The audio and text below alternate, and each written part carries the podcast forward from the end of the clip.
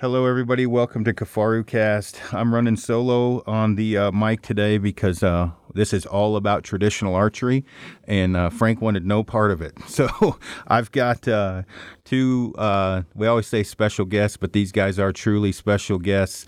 Um, I've just gotten to know them real well here in the last few months, but have, have heard about uh, the bows they offer for a long, long time, as well as kind of the history and the company. And that's Robert and JJ with Bob Lee Bows. I appreciate you guys coming on. Oh, you bet. Hey, anytime, Aaron. So, um, just for one thing, I found out init- uh, like immediately when I started talking about Bob Lee was uh, you guys have a loyal, loyal following. I got a pile of messages um, in when when uh, Jake Downs, who's a, a, huge Bob Lee fan, Jake and I did kind of a bow review, and, and actually Jake took my Bob Lee from me. Um, when when we when we did that bow review, which you guys are nice enough to make me another one, but um, I had a ton of, of feedback come back from. Uh, about you guys, uh, just not only just the bows, but what great customer service and, and people you are, and that's gone on. Well, Robert, your dad started the company, is that right? Hi, Aaron. It's Rob. Rob, sorry. Uh, it's actually Robert, but I do go by Rob, and Dad goes by Bob. It was a little less confusing especially at supper time. Gotcha. So only like if you're in trouble, if I'm mad at you, call you Robert. Other than that, call you Rob. Well, I may not even answer. It's been so long since somebody called me Robert. That's pretty funny. Um, I got you saved under my phone as Rob, but uh, but your your dad Bob Lee started it, and then JJ, you are uh, Rob's son-in-law. I'm Rob. I'm Rob's stepson. Stepson and that's you two kind of just running everything now at the at the uh, world headquarters of Bob Lee. Yeah, if that's what you want to call it, you can definitely call it the world headquarters. It's it the only is. place on planet Earth where you can buy one. I'm pretty sure. Right. Well, that's uh, world headquarters sounds fancier, and since it's the only one, it is technically the world headquarters. So you're I, absolutely right about that. yeah. So why don't um, you guys go in kind of the the history of uh, you know the company? I, I think you guys have been around since '53. Is that correct? 1951. My dad started it. Uh, he was 23 years old. So uh, he's been building a bows, bows for a long time. And and, it, and from what I understand, I have friends here that were friends with him. He never touched a compound ever. Is that right? That's correct. He never did really accept the compound. I don't have the same same feelings about a compound that that Dad does. Uh, I like them because it brings people into the sport that probably never would try it.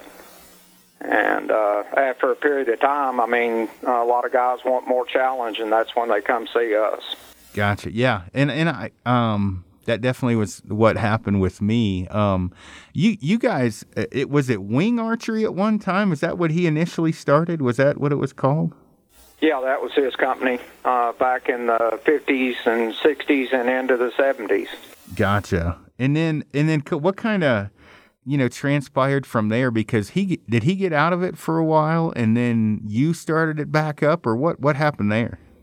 The uh, the timeline, Dad. Uh, sold wing archery to Het Ski Company in 1968.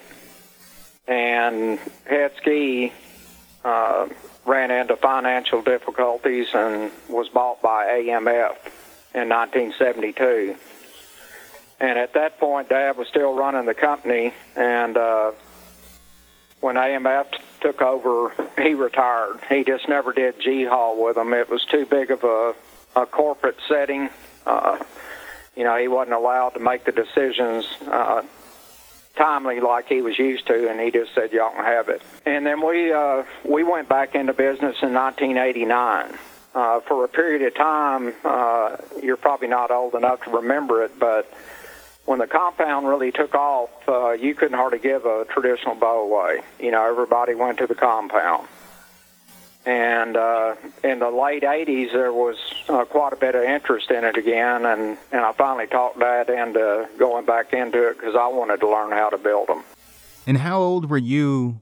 Well, and let's just get that, throw that out. Let's go over the, the age demographic here. Uh, Rob, how old are you?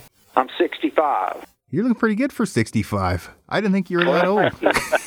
yeah, yeah, I am. And then JJ, how old are you? Man, he's got me beat by a long shot. I'm only 36. Gotcha, and I'm in the middle. So okay, and and you're right. I have heard so many stories about different, uh, you know, recurve um, or boat custom bow makers, recurve makers, traditional archery companies that kind of went under when the compound started and everything went to you know a wheel bow and then that went on for i guess 10 15 years and it kind of slowed down and then you know recurves came back into the swing of things a little bit and and i'm happy to see it's happening again now where they're getting a lot more a lot more love than they than they used to especially coming i was kind of an anti stick bow guy for such a long time. Now i can't tell people enough about it. So it's kind of good to see your history because i guess you probably got as much or more history than almost anyone else in traditional archery uh, i guess bear would be one but you're probably right there with them i would think wouldn't you be Yeah. Uh, when Dad sold, uh, he was the third largest company uh, producing recurves. Uh, at that point, uh, heck, they were building 300 bows a day, running 24 hours a day. He was the biggest employer here in Jacksonville at that time.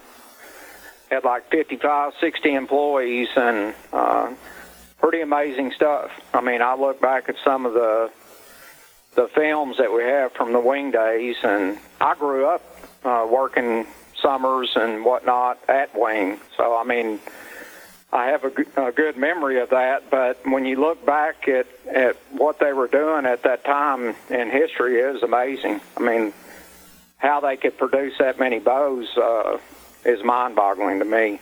I, I tell you what, knowing uh, Texans and the history in that time, uh, oh, I, mean, I guess that that uh, oh whatever generation, he worked the dog shit out of you, didn't he? Pretty much. Yeah, I bet he did. you know, I, I, I don't think I ever got over it. Uh, I still, uh, I have an office here at the shop, but I'm I'm never in it. I mean, JJ spends his days in in the shop and manufacturing, and I do too. I mean, we all wear a bunch of different hats. And at the end of the day, hopefully, uh, we we have some bows that are ready to go into finish. Man, on the on the bow side of thing, not to get away from from history, one of the and and you guys know my very brief history into traditional archery. Um, the one of the first things that popped up when I was looking, and I didn't take. Um, you know, a, a, a real, real in depth look um, in 2016, but I read a lot about it.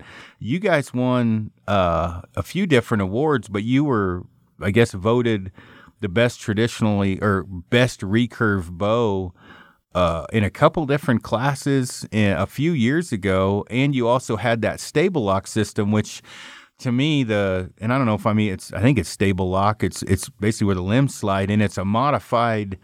I, I guess what I would call it is a hunter friendly um, ILF system because it's it's beefy as hell. Um, where'd that come from, and and was that something you guys kind of pioneered or just perfected, or what happened with that stable lock system as well as the awards you guys won? What went on with that? That's uh, uh the stable lock is actually uh, a wing knockoff. I mean, my dad when when he had wing archery, they had a, a foundry here in Jacksonville, and they poured their own magnesium handles, and they came up with that wedge assembly uh, because of the the strength of the the metal handle, and it was very popular back then, but we never attempted to do it because I'm not a real fan of a metal handle.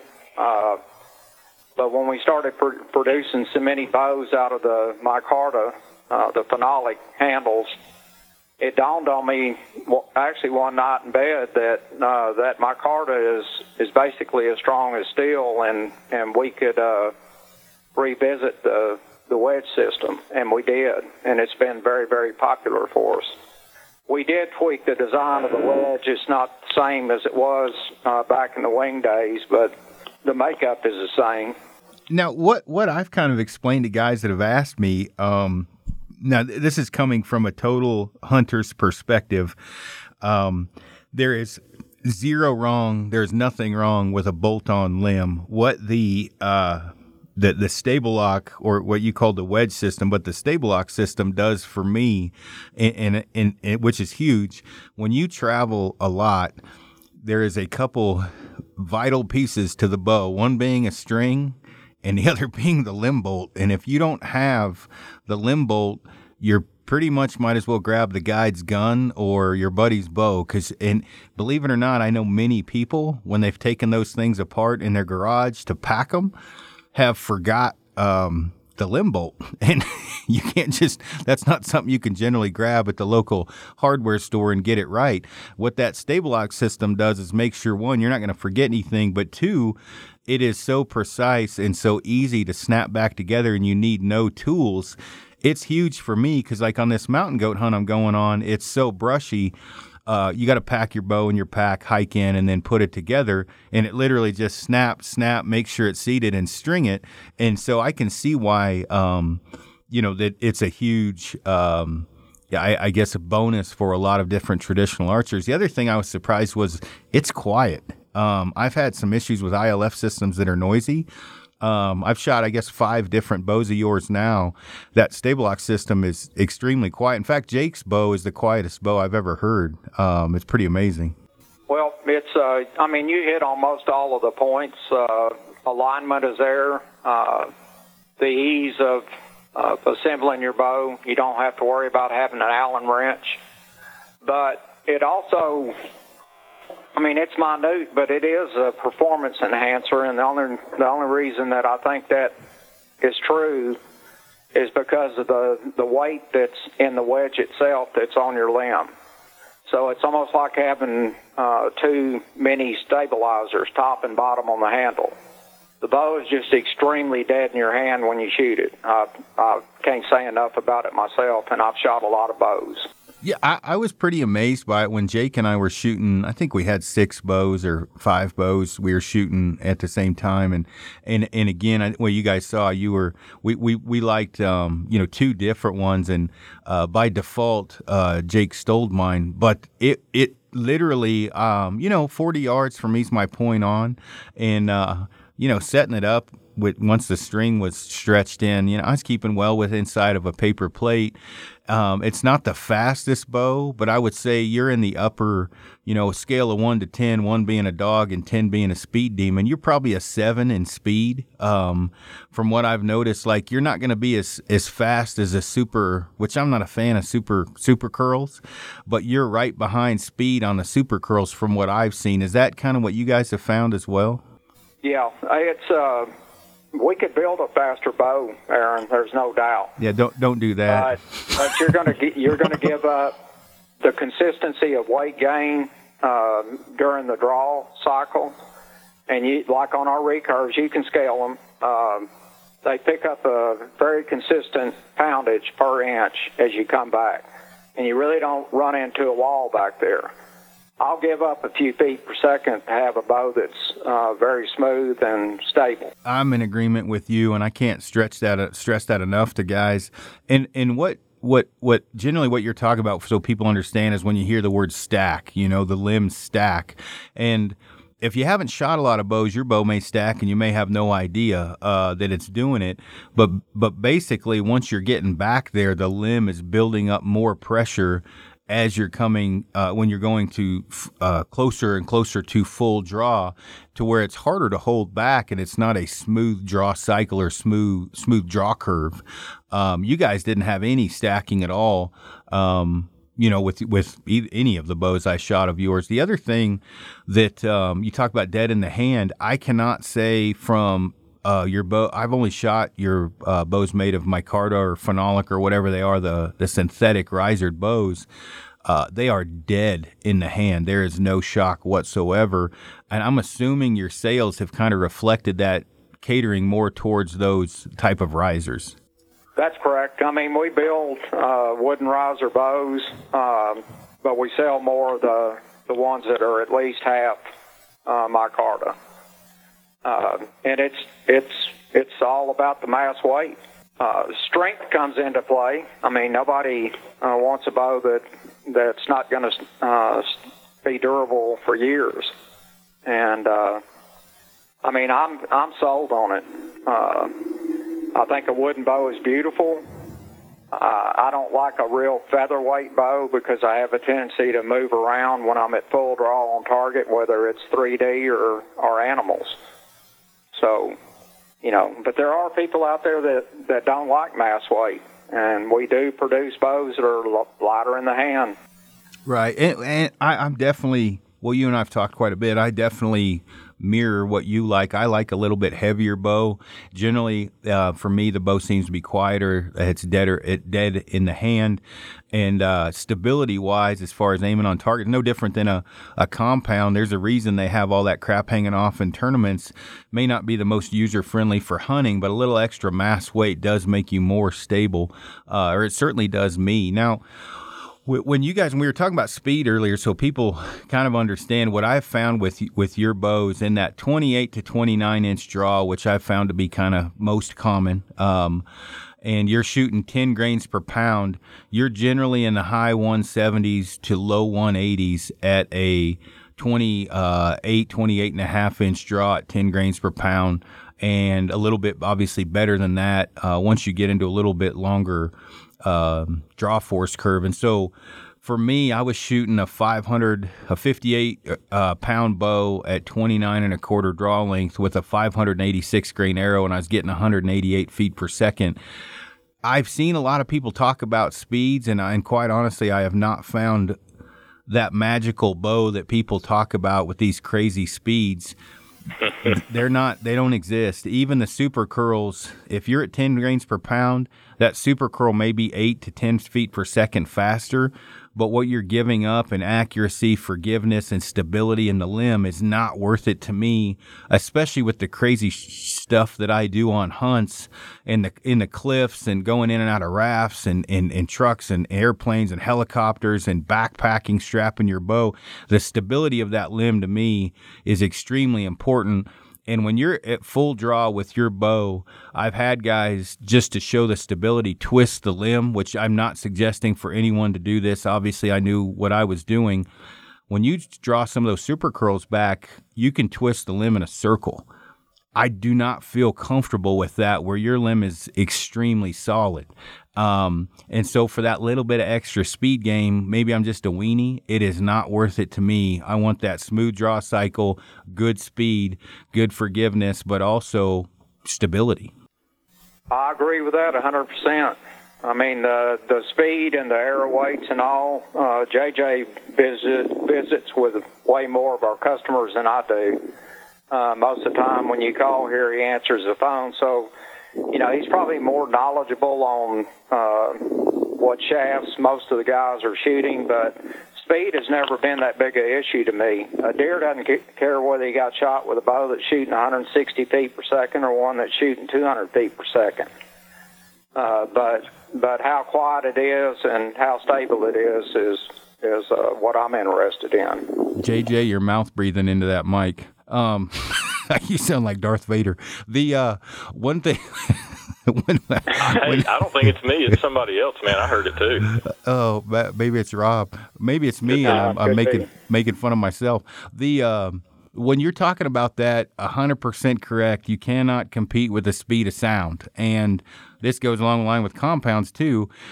I, in my younger days, was stuck on speed, and then I hit a couple animals with subpar shots. arrow basically stopped, screaming fast bow, light arrow. This with a compound, and uh, went into that heavier arrow, quieter bow kind of um, mentality. And then I went into the the recurve, and I was, you know, for being a pretty proficient and successful compound hunter, I was like, how the hell are all these compound guys not blowing through animals when I'm blowing through them now with 178 to 185 foot per second, you know, lobbing logs, zipping through animals with a cut on contact head. But not only that, when I missed, they didn't move. They kind of might jump a little and look around, and I'd shoot them on the second arrow because they're so quiet. So it really didn't matter how fast the arrow was. Obviously, within reason, if you get free speed, I mean, if when I say free speed, meaning, um, you know, you shoot a bow that you shoot well and it's magically six feet faster than your old bow, then yay, great. But that's an ancillary benefit. The big thing is your bow is quiet and it's shootable because, um, you know, as they say, you know, I'd rather have a slow 10 than a fast five. That's no shit. I mean, people need to listen to that and learn from it. If you're shooting a loud bow that you can't hit anything with, it does you no good. Where you're shooting a quiet bow that you can actually hit something with. I mean, the other thing is too, if you don't hit it, um, Tom Clum told me many times you'll shoot many animals on your second arrow, and he was right. With compound, you don't get that. You miss, they're gone. With a stick, they might jump for a second and look around, and then I'm like, wow, it's pretty amazing. This bow must be quiet. And uh, and again, not to toot your horns too much, that bow Jake's got, the one he stole from me, that is the quietest I have found. That thing is dead silent. It's pretty amazing. Well, you know, the speed thing to me is it's not necessarily overrated, but there's you know a lot of guys they they're they're so concerned with with how fast their arrow is traveling that they they rarely think about any kind of energy retention, and it's it's not about how fast your arrow gets to the target or the deer you're shooting at or whatever. It's about how much energy you have left over when it gets there. And some of these guys claiming to shoot, you know, 205, 212 feet per second, whatever it is. I mean, I'm always suspicious that they're shooting an arrow that's just a little bit too light um, because a heavier arrow that's balanced properly and is, you know, being shot out of the bow it's supposed to be shot out of, that heavier arrow is going to retain more energy at a farther distance than that light arrow. You know, a super lightweight arrow traveling through the air is going to lose a little bit more energy at 20 yards than a much heavier arrow would. So there's a happy medium there, I think, for every guy to find, you know, what the magic arrow weight is to get to give him as much punching power as he can get at 20 yards without sacrificing too much speed. We've beat that horse to death on my podcast with FOC and arrow weight and, and everything else. And I've kind of found 580, 560 to 580, 585 is my happy point traveling at, you know, 180 feet per second. Um, I can zip through any animal in North America without issue. And, and I've shot quite a few of them already, and I've got I've got good speed, not crazy speed, but I've got good forgiveness. The bow is super quiet, and you're not damaging the bow. That's the other thing. You know, you can only go so light before you start damaging that bow. Above and beyond the fact deer just scared shitless when they hear it. Um, it's also not good for the bow, but when you talk about um, like arrow weights, you know, some guys get into that eight, uh, 900 grain arrow. Um, other guys might be doing 480 to 500. I'm talking about out of traditional bows. Um, I went up to 638, 640, 645 this year, screwing around. I shot several animals at that weight. I didn't notice a massive difference between 580, 575. And I'm more comfortable at 575 just because of the arc of the arrow, what I'm comfortable with as far as that specific speed. What do you guys usually suggest for, let's just say, whitetails um, arrow weight wise and everything else, do you guys have kind of a happy comfort number that you suggest to people? Boy, for me, it it really kind of goes from guy to guy because some guys can only handle 44 or 45 pounds of draw weight, and some guys like yourself can handle 58, 59, 60 pounds. The guy that's shooting the 58 or 59 pound bow I will always recommend shooting a much heavier arrow um, because you're going to have plenty of force behind it. Uh, you're not trying to squeeze every little foot pound you can out of that draw weight. I mean, you're going to have plenty. So the heavier, you know, more hard hitting arrow is going to be the way to go with that. And typically somewhere in that 10 to 11 grains per pound is is where a guy wants to be. But for the guy that wants to shoot a deer with the 45 pound bow, I'm going to try to tell him to, to kind of stay away from the super duper heavy arrow just because at 45 pounds, he's not going to be able to shoot that 550 grain or 540 grain arrow out to 20 yards the way he should because it's going to be a pretty good, pretty good bit slower than what he'd want it to be. So for the 45 pound guy, I try to chop it down to about nine to maybe nine and a half grains per pound um, because that that's going to give you a little bit flatter trajectory out to 20 yards. Whereas with a lot heavier shaft, you're going to drop a good bit out there. So it it kind of goes guy to guy, but generally speaking, uh, you know, anywhere from say 48 to 55 pounds, somewhere in that 10 grains per pound range is I think where guys need to be. Gotcha. Now, are you guys uh, just curiosity, nothing to do with Bob Lee bows? Are you guys single bevel, double bevel, two blade, three blade? What's your uh, method to the madness? What do you guys like for broadheads, or or do you have a favorite? Well, I think we're kind of both maybe scared to try new things from time to time because we've both been shooting the same head for I don't know how many years, which is basically just a two blade Magnus Stinger. I mean, it, it, it flies real well for us. Um, you know, I can't I can't attribute ever having lost an animal or not putting my hands on it to a crummy broadhead or anything like that. But Rob Lee, you're the you're the broadhead dude. I mean, you get. Well, I mean, I'm I'm shooting a, a Magnus Stinger, but I guess the biggest reason for me is uh, we are covered up with hogs, pigs here in East Texas, and I I hunt them year round, and uh, most of, a lot of times when you shoot a, a hog, uh, you may not find that arrow again. So I have a problem shooting a really expensive head. But I mean, I've, I've killed a lot of whitetail with it. Uh, to me, they're a really good head. I know that there's higher quality, probably better heads out there. Uh, you know, the biggest thing for me, Aaron, when it comes to a broadhead is is how does that broadhead fly compared to my field points? Um, if if you get a broadhead that's going to fly just like your field points and you're not wiggling and wobbling all over the place, chances are that if, if you've got a decent broadhead on the end of your arrow and you put the arrow where you want it in the moment of truth, you're probably going to have great success. Whereas if you go out and you shoot your field points and everything's working great and you put that broadhead on there and it flies all crazy, doesn't matter what kind of broadhead you got on there. If your arrows are flying funky, then you know you got work to do. So for me, it's whichever one flies the best. That's probably what I'm going to stick with. One thing that that Rob just brought up that we talked about a few minutes ago, because when I say we, Frank and I in a different podcast, um, we get to try everything, right? Yeah, as you guys have probably found out, like everything comes across our plate to test from you know, 109, 110, 12, 18 dollar for three broadheads all the way on down to I've shot a few animals with uh Zwickey deltas were about the probably the worst grind ever created on you know the 24 degree on one side 18 on the other.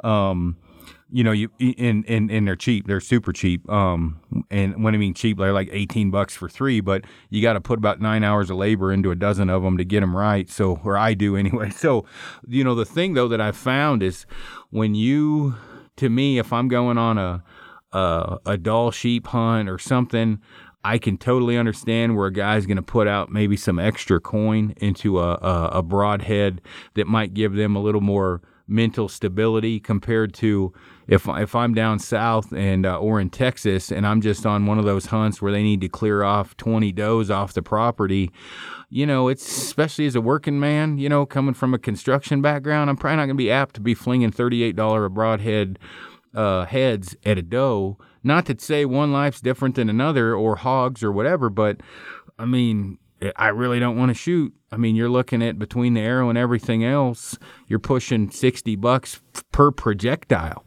Uh, that's expensive for most guys, and I mean, yeah, that's expensive. Oh, it is, and that's that's what I meant. I mean, if I was if I was going on a hunt like some of the hunts that you are going on and have been on, uh, the cost of the broadhead wouldn't be an issue. But for what I do day to day around here, it is. I mean, I I just got to be honest about that. Oh, it's true. And I, one of the reasons I haven't shot a stinger is they don't make a heavier one. Because um, I shot them out of a compound, had great luck with them. Um, you know, now kind of what I'm shooting. Uh, well, I say I'm shooting. I have because just because I test, I have four, five, six different broadheads in my quiver at one time for testing because I, I, I got a good tune. They all hit in the same spot. I'm not lobbing them out there like you know compound farther distances, so not an issue just testing wise. And you know the the uh, you know aluminum ferrules, obviously those will bend a little bit easier, but um, you know you get a super sharp broadhead, whatever it is, with an arrow flying right.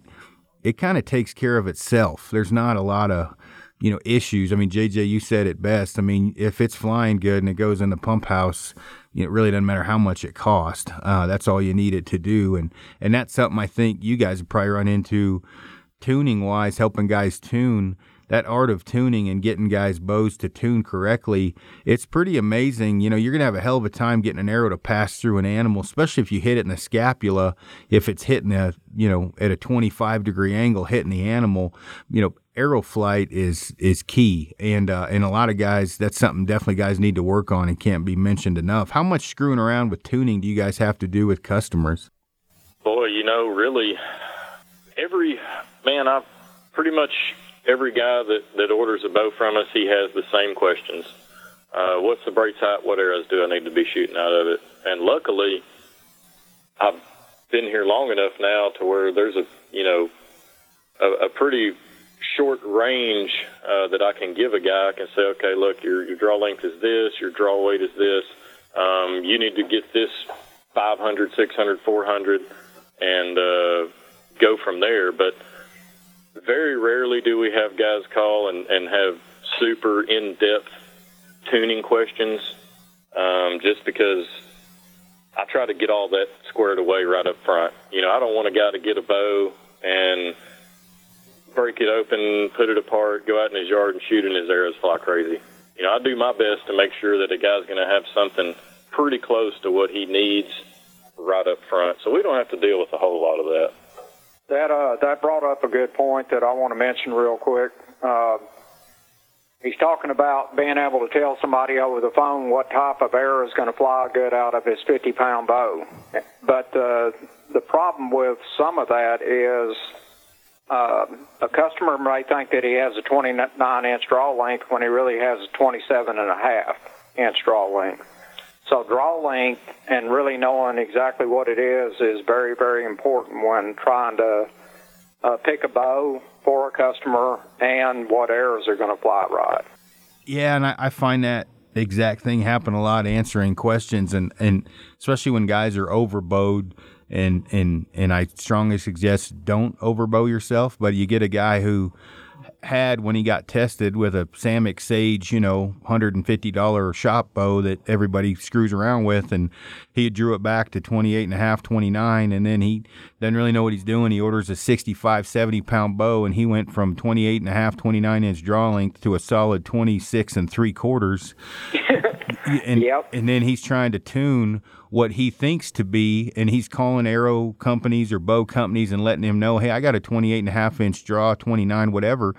Well, he's actually only, he's drawn two, two and a half, three inches shorter, which is a you know snap shooting or whatever.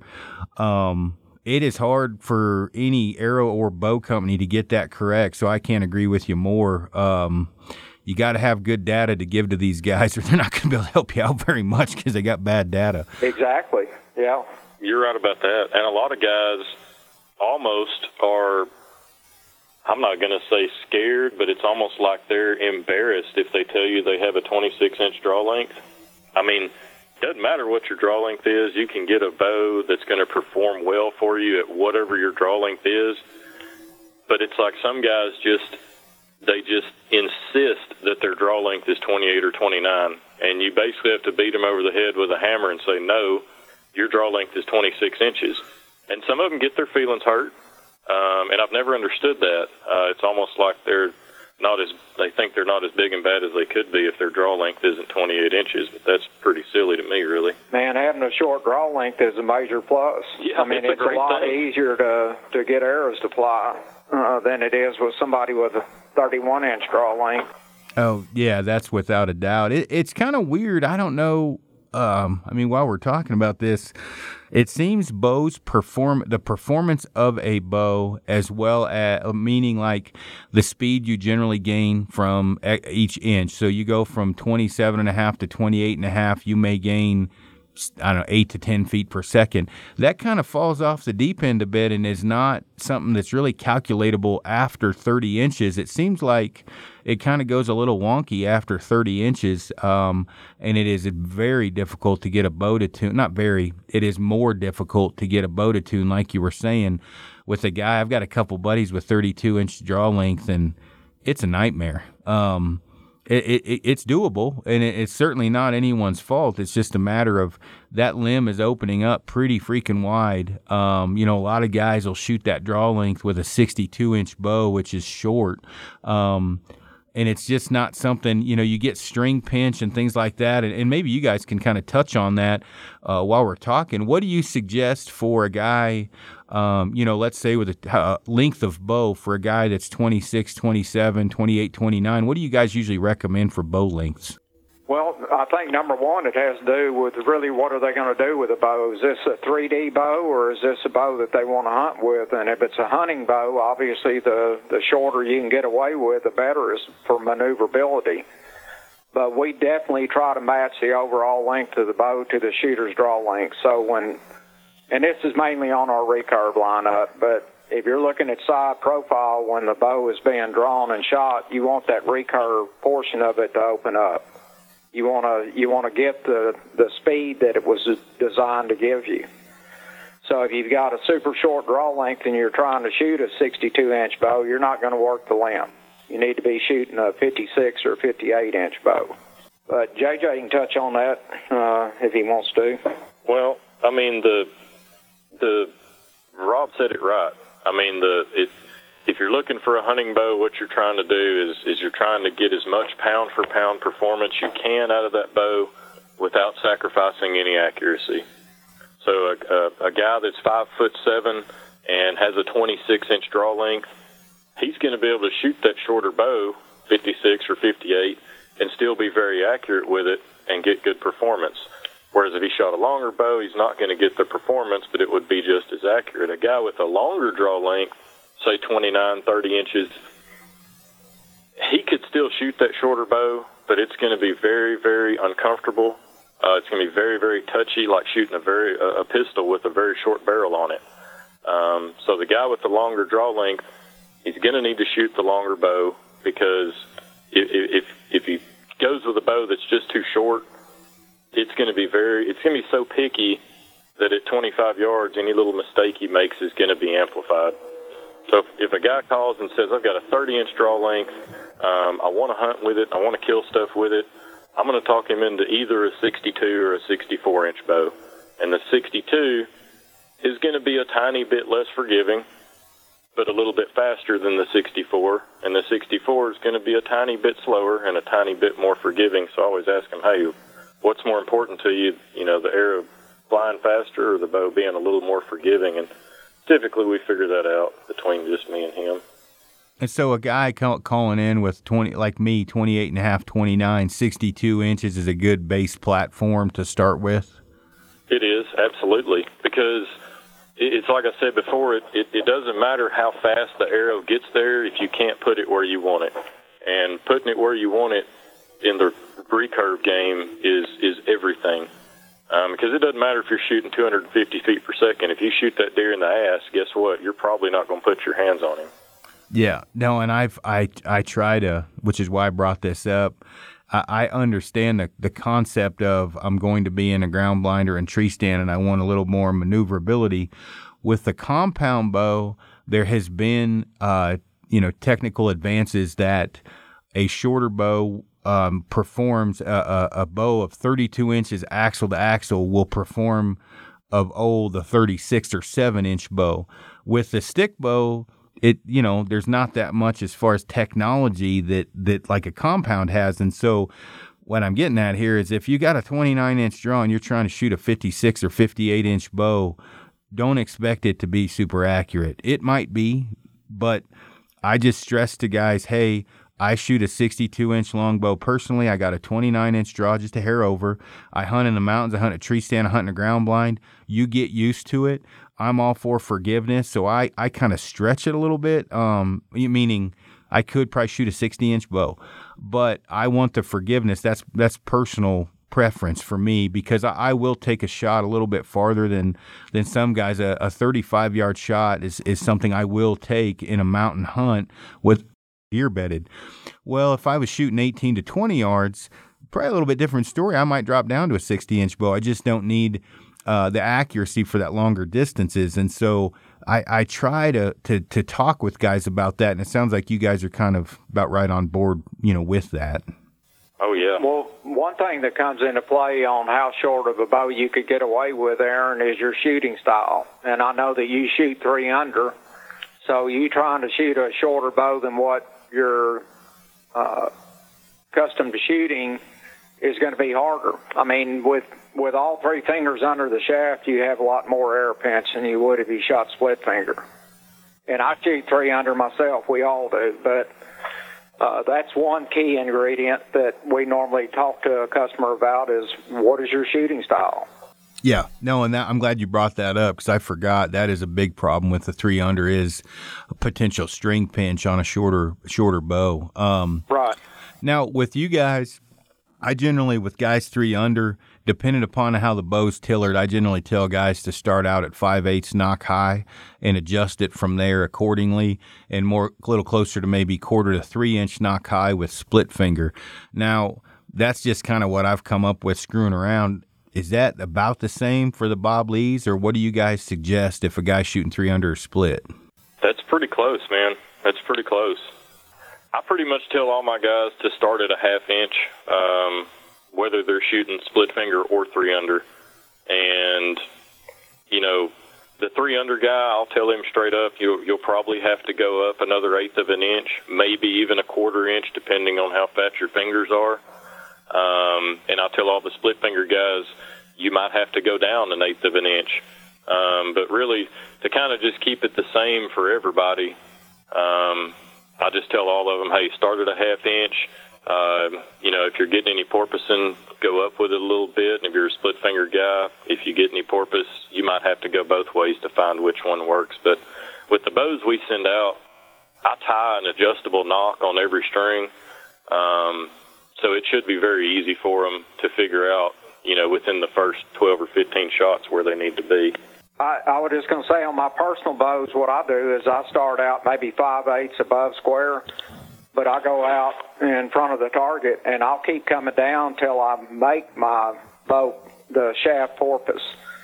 I reference where that is. I come up enough just to clean that up, and that's as flat as I'm gonna get that bow shooting. Yeah, that's about exactly what I do. Is is uh, I kind of bring her down until you know I've gone too far, and then I bump it back up, and then I, I might fling a few bare shafts just to confirm it. My my my point on, which you know generally it's a fairly quick ordeal unless something's wonky going on. And in, in, your case, like with the bow I got from you guys, it it actually was perfect. Three under, five eighths, nock high, and uh, I could group any broadhead, any bare shaft, um, all at 40 yards inside of a paper plate um, with with no issue. So it, it actually was more, I'd say, probably textbook, I guess, for five eight or for three under. Now, um, there just so as we're talking about this, I have a video on the Kifaru Cast YouTube page, and then screwing around on YouTube the other day, you have a video, JJ, you did on tying on the nail knots for the adjustable nock points, which I strongly suggest everyone to watch. It makes your life way easier doing it that way. Uh, I am not a fan of brass nock sets personally the nail knot that I use and and what same thing you guys use, you can twist that up and down and makes tuning way simpler than it does manufacturing uh, some kind of a knot or a brass nock every time you need to move it. So I definitely would watch those videos. Now you're you can just look at Bob Lee Bows on YouTube and pull up a ton of videos you guys have, can't you? Oh yeah, oh yeah. There's there's a wide selection of all kinds of tasty information out there on our website and on the YouTube channel. Gotcha. Now, um, before we just try and keep this under an hour, so I want to hit on a few other things. The different bow models, if you guys can remember them, because you offer a bunch. I'm I'm a hardcore fan myself, but what are the different bow models you guys offer? Um, kind of highlight them and, and where they kind of fit in for somebody looking. Well, I'll just say this: that for for anybody listening out there, uh, the hardcore, which is the bow that Jake's shooting, is the bow I'm shooting, both Rob shooting. Uh, dollar for dollar, that's going to be the best bow we offer right now because you've got a slab of black micarta running through the middle of that thing, which is where all your durability and performance and comfort and quietness and all that comes from. But it's also got the pretty wood on it too. So it's got the performance, the cosmetics. It's not going to break the bank. Um, the dollar for dollar, just for y'all listening out there, that's going to be the best one. Um, in terms of the other models that we offer, um, like the solid micarta handle, um, which is basically the same as as the hardcore, just without the pretty wood on it. It's got a little bit more micarta in it than the hardcore because you're replacing the wood with black micarta. Um, that bow is going to be for the super duper performance junkie. Um, but from what I've found, most guys considering they spend hours and hours in a tree or in a blind with their bow, I mean, they want something pretty to look at. And the hardcore model, it, it gives you all that in one. Um, you know, the we build a solid wood handle bow, which is going to be, in my opinion, for the for the more traditional guy who just absolutely wants a pretty wood handled bow. I mean, they're durable, they're quiet, they shoot great. Um, the micarta is going to perform a little better though, just because it's heavier and more dense. We offer a long handle, which is basically catered towards the 3D guys. Uh, the Presentation 3. Uh, there's a few guys that hunt with that bow, but most of them that we sell are for 3D guys just because it's such a long apparatus and kind of tough to maneuver from spot to spot. Rob, I don't know if you want to talk about any kind of different models we have. Well, I think you pretty much, much nailed it on on my thoughts of, of our different models. I mean, obviously we we offer. We've discussed the stable lock. We build a super fine bolt up. We our bolt up uh, models. Uh, we have uh, two inserts, top and bottom, that are in the riser, so you have double limb bolt, um, which gives you uh, perfect alignment. Uh, I think it's a lot stronger setup than uh, some companies use uh, one insert in the handle, a bolt, and then they just have a pin with a hole in the back of the limb. I think ours is a stronger setup. And like I said, more positive alignment. And, and that positive alignment, just so people understand, and, and, and as I got kind of wrapped into this myself, um, you'll see different, uh, more target uh, aluminum riser bows or whatever where you can um, align the limb, I guess. And, and one of the way I kind of looked at that, if the bowyer did his job from the beginning, you shouldn't have any issue with the alignment of the limb out of the gate. So you shouldn't Absolutely. shouldn't need well, to. You're right. You're you're 100% right. And what I was talking about, like on our bolt-up models, having four inserts in the handle itself, the, that the limb bolts go into when you assemble your bow. Those inserts are sticking out of the handle enough that when you set your limb down, it aligns everything. And then you have a, a bushing in the limb that's uh, accepts a tapered, they're called cap screws, but a limb bolt.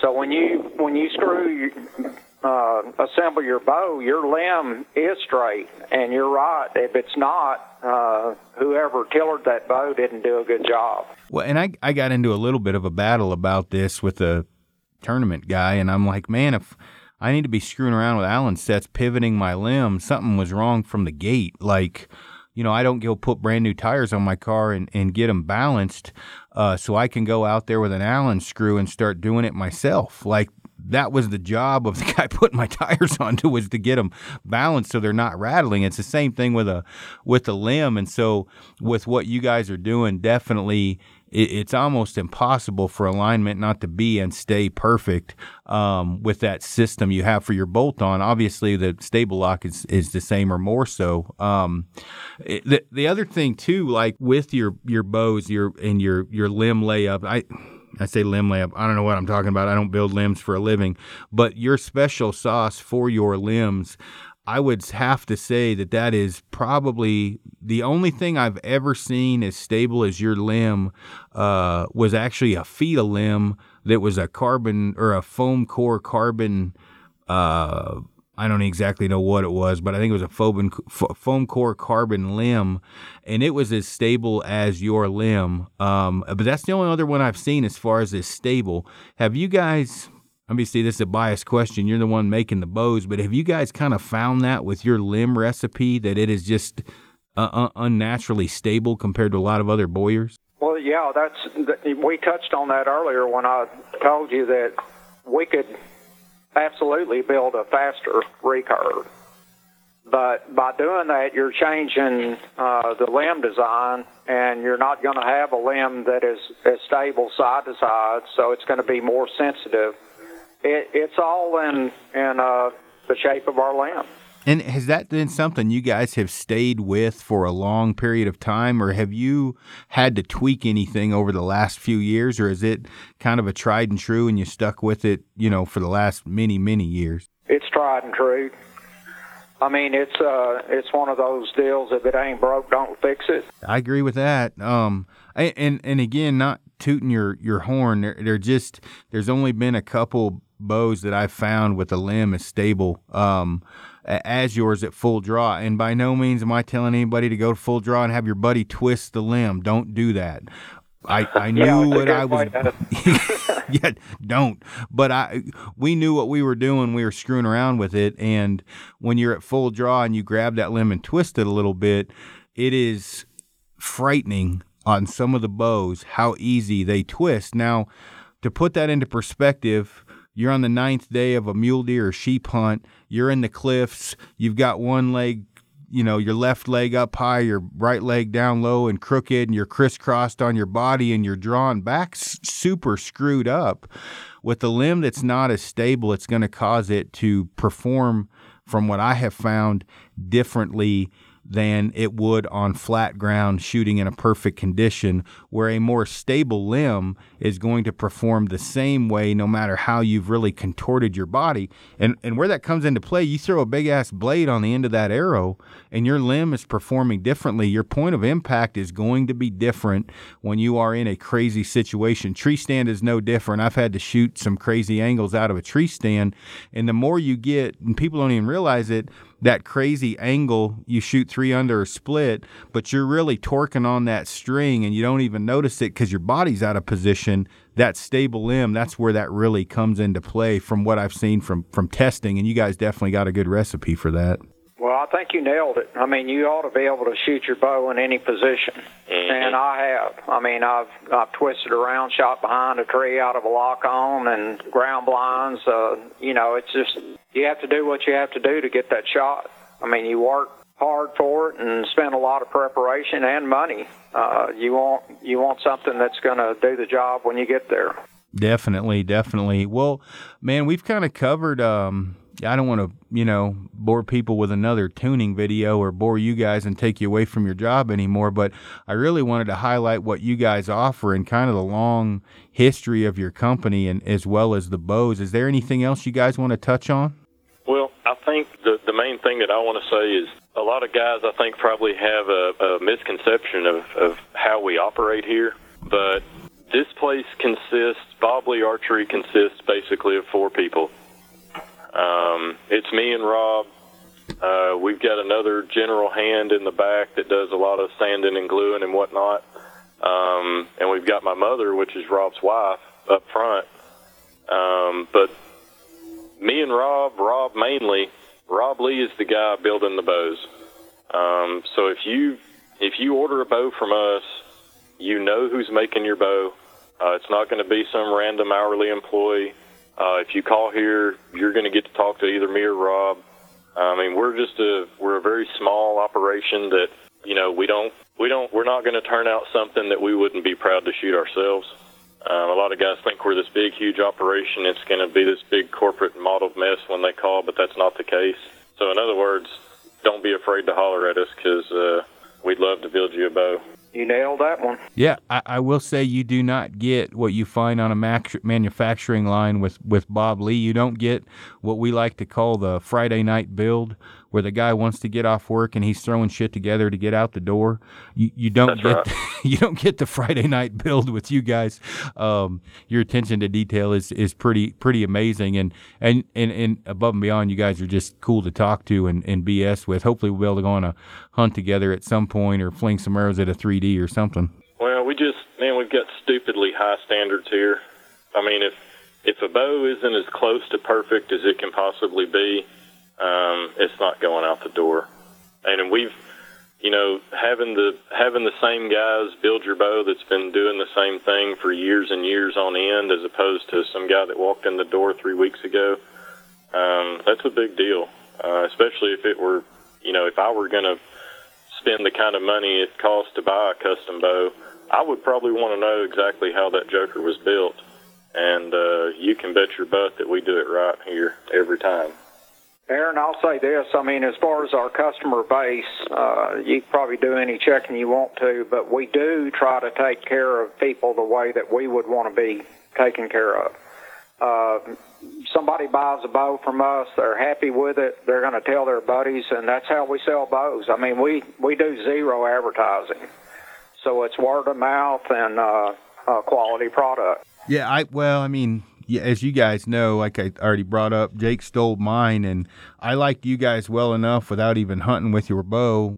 I liked your bow well enough that I sold the shit out of them, and uh, and only got to shoot the bow for a few weeks before before it got hawked from me. So that that goes a lot on my end that that I that I liked you guys and trusted in that bow enough, as well as what you guys do to to push them and, and sell them to people. Uh, just for the simple fact, when I got it, it was a work of art, but it was a work of art that actually hit what you're aiming at. And kind of the ongoing joke here is if you hear somebody say, "Well, it's a pretty bow." Well, that means it doesn't shoot for shit, but it looks good. And yours was Yeah. one of the very few bows that was a pretty bow that actually hit what you were aiming at, and uh, and that, and that goes a long way in today's kind of mentality of you know throw away you know make as much money as you can and don't worry about quality. So I, I, I can't say enough about you guys, and I appreciate you getting on here, but I also appreciate you one uh, making me another bow and uh, getting that out to me quick, as as well as the uh, kind of dealing with my different quirks and everything I got going on on different hunts. You guys have been great to deal with. Hey man, that's nothing out of the ordinary. Pretty much every guy we deal with ha- is a bit quirky. I can I can only imagine. Jake can't shut up about you guys. I think he's ready to marry you. Um, he he loves you guys, which is yeah, I know awkward, but man, he can't say enough about those those bows. And we hunted quite a bit together, and you know you know how that goes. You always stealing your buddy's bow, so I, I probably flung probably 600 arrows through his bow in the course of six days shooting it when we were on that turkey hunt together. Um, he and I about the same draw and everything else, so it, it worked out well as far as that goes. So e- either way, I appreciate you guys and, and everything you do for the traditional archery community and the bows you build. Well, thank you very much for all the compliments. Oh yeah, We're going to be sending one your way here soon, I'll promise you. Yeah, I'm looking forward to it. I, I I'm hopefully gonna kick Jake's ass when I go up. He beat me at the last tournament, which was crazy because uh, it wasn't that he beat me at the close shots. He actually beat me at one long one. So now I got to go up and shoot with him on the 27th in Nebraska, and uh, speak to some guys up there. And so yeah, I get that bow before that. I can I'll beat him with his own bow, and uh, then I can rub it in. Sounds great, man. We're working on it, I promise you. I spent the weekend up here on it. So, Well, I appreciate that, and I, like I said, appreciate everything you guys do, and definitely we'll have to hop on again uh, more towards the end of the season and circle back, kind of talk about the bow and everything else again. sounds great. Whenever you want. All right, you guys take it easy. Hey, thanks, Aaron. Take See care. you. Yep, bye bye.